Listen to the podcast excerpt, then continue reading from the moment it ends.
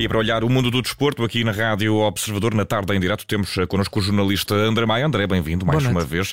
E vamos eh, começar pelo tema de hoje. Antes de irmos ao número e à memória, vamos ao tema que nos remete para um dos eh, dias mais negros do futebol nacional, o jogo que opôs Benfica e Bessado. Sim, vamos de manhãzinha, que foi quando aconteceu a Assembleia Geral Extraordinária da Liga Portugal, que acaba por dar aqui alguns dados em relação a esse jogo e também a, a futuros, a futuras situações semelhantes a essa que em princípio já não, vão, já não vão acontecer mais, pelo menos em termos de regulamento. Eh, este novo regulamento impede que uma coisa semelhante volte a acontecer. Aquilo que, que foi alterado é que a partir de agora um, eh, é obrigatório ter um número mínimo de 13 jogadores para que um jogo possa ser realizado, cada equipa ter 13 jogadores como mínimo, sendo que desses 13, um tem de ser obrigatoriamente um guarda-redes, ou seja, algo totalmente diferente do regulamento anterior, é mais do dobro. O regulamento anterior dizia que havia um mínimo de 7 jogadores e que nem estipulava a questão do guarda-redes, portanto, aqui uh, há um progresso uh, bastante, bastante forte também em relação a esse, esse jogo.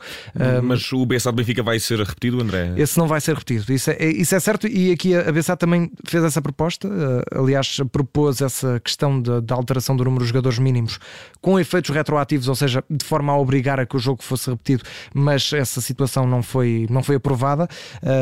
aliás, a proposta que foi feita de repetição do jogo foi mesmo aprovada por todo, todos os clubes, à exceção do Sporting e da própria Bessade e a Académica de Coimbra e o Sporting de Braga abstiveram-se.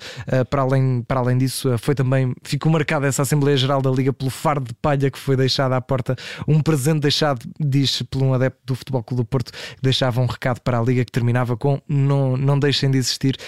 E portanto, continua esta troca também de palavras. Os adeptos acho que não perdoaram aquilo que aconteceu nesse jogo, tal como também já tinha acontecido há uns anos, por exemplo, com a, com a União de Leiria. Esperemos que agora com este regulamento não volte a acontecer. É para isso que ele, pelo menos, foi formulado. Resta também olhar e ficar atentos eh, ao futuro do futebol nacional. Seguimos, eh, André Maia, para o número desta terça-feira, que é o número 16. Eh, Isto porque há Taça de Portugal e André? Começa hoje, começa hoje os oitavos de final, são 16 as equipas, precisamente por isso. Esse número são 16 equipas que vão tentar o tudo por tudo para ter um lugar quem sabe, na final da, da taça, mas por enquanto, com os olhos nos quartos de final, vamos passo a passo. E temos aqui 16 equipas. Tondela vai defrontar o Estoril Praia, é o primeiro jogo, eh, de resto que já, já, está, já está em andamento.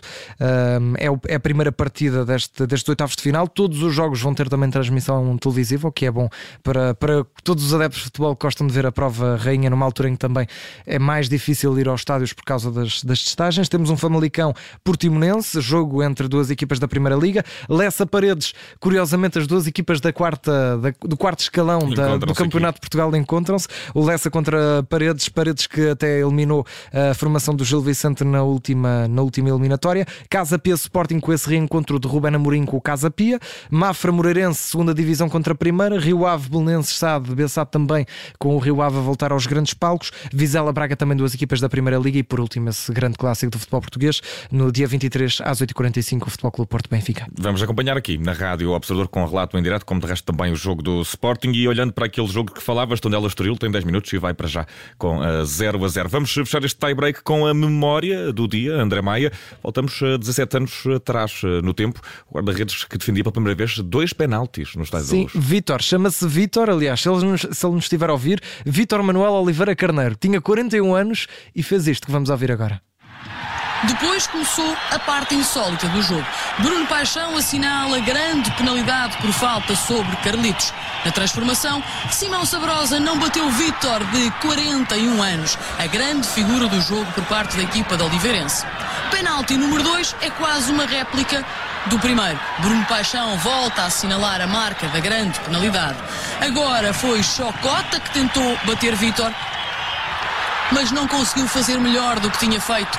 Simão Sabrosa. Foi a primeira vez que um guarda-redes defendeu dois penaltis no Estádio da Luz. Vítor jogava na AD Oliveirense, que estava na terceira divisão nacional, uma equipa obviamente muito frágil para o poderio do Benfica, mas teve que ir a prolongamento. A equipa encarnada, que por acaso nesse jogo jogou em casa, mas jogou de branco e Oliveirense de vermelho, teve que ir a prolongamento, ficou a 1 um no tempo regulamentar. Oliveirense esteve a vencer por 1-0 um com um gol ao minuto 25. Vítor defende esses dois penaltis, tinha 41 anos na altura, obrigou o jogo a ir a prolongamento e depois o Benfica aí no prolongamento conseguiu superiorizar-se, venceu por 4-1 e na altura passou então à próxima eliminatória da Taça de Portugal, mas fica na história a primeira vez que um guarda-redes defendeu dois penaltis na história do Estádio da Luz com o Vítor, não vai esquecer certamente. Sim, 41 anos também na 41 altura. anos na altura, já tem 58 agora, estou aqui a ver. Se nos estiver a ouvir, um abraço para o Vítor. Um abraço para o Vítor no fecho deste tie-break, o primeiro guarda-redes há 17 anos a defender dois penaltis em pleno Estádio eh, da Luz. André Maia, o tie-break está desempatado, o empate está feito. Muito obrigado e até à próxima. Até à próxima.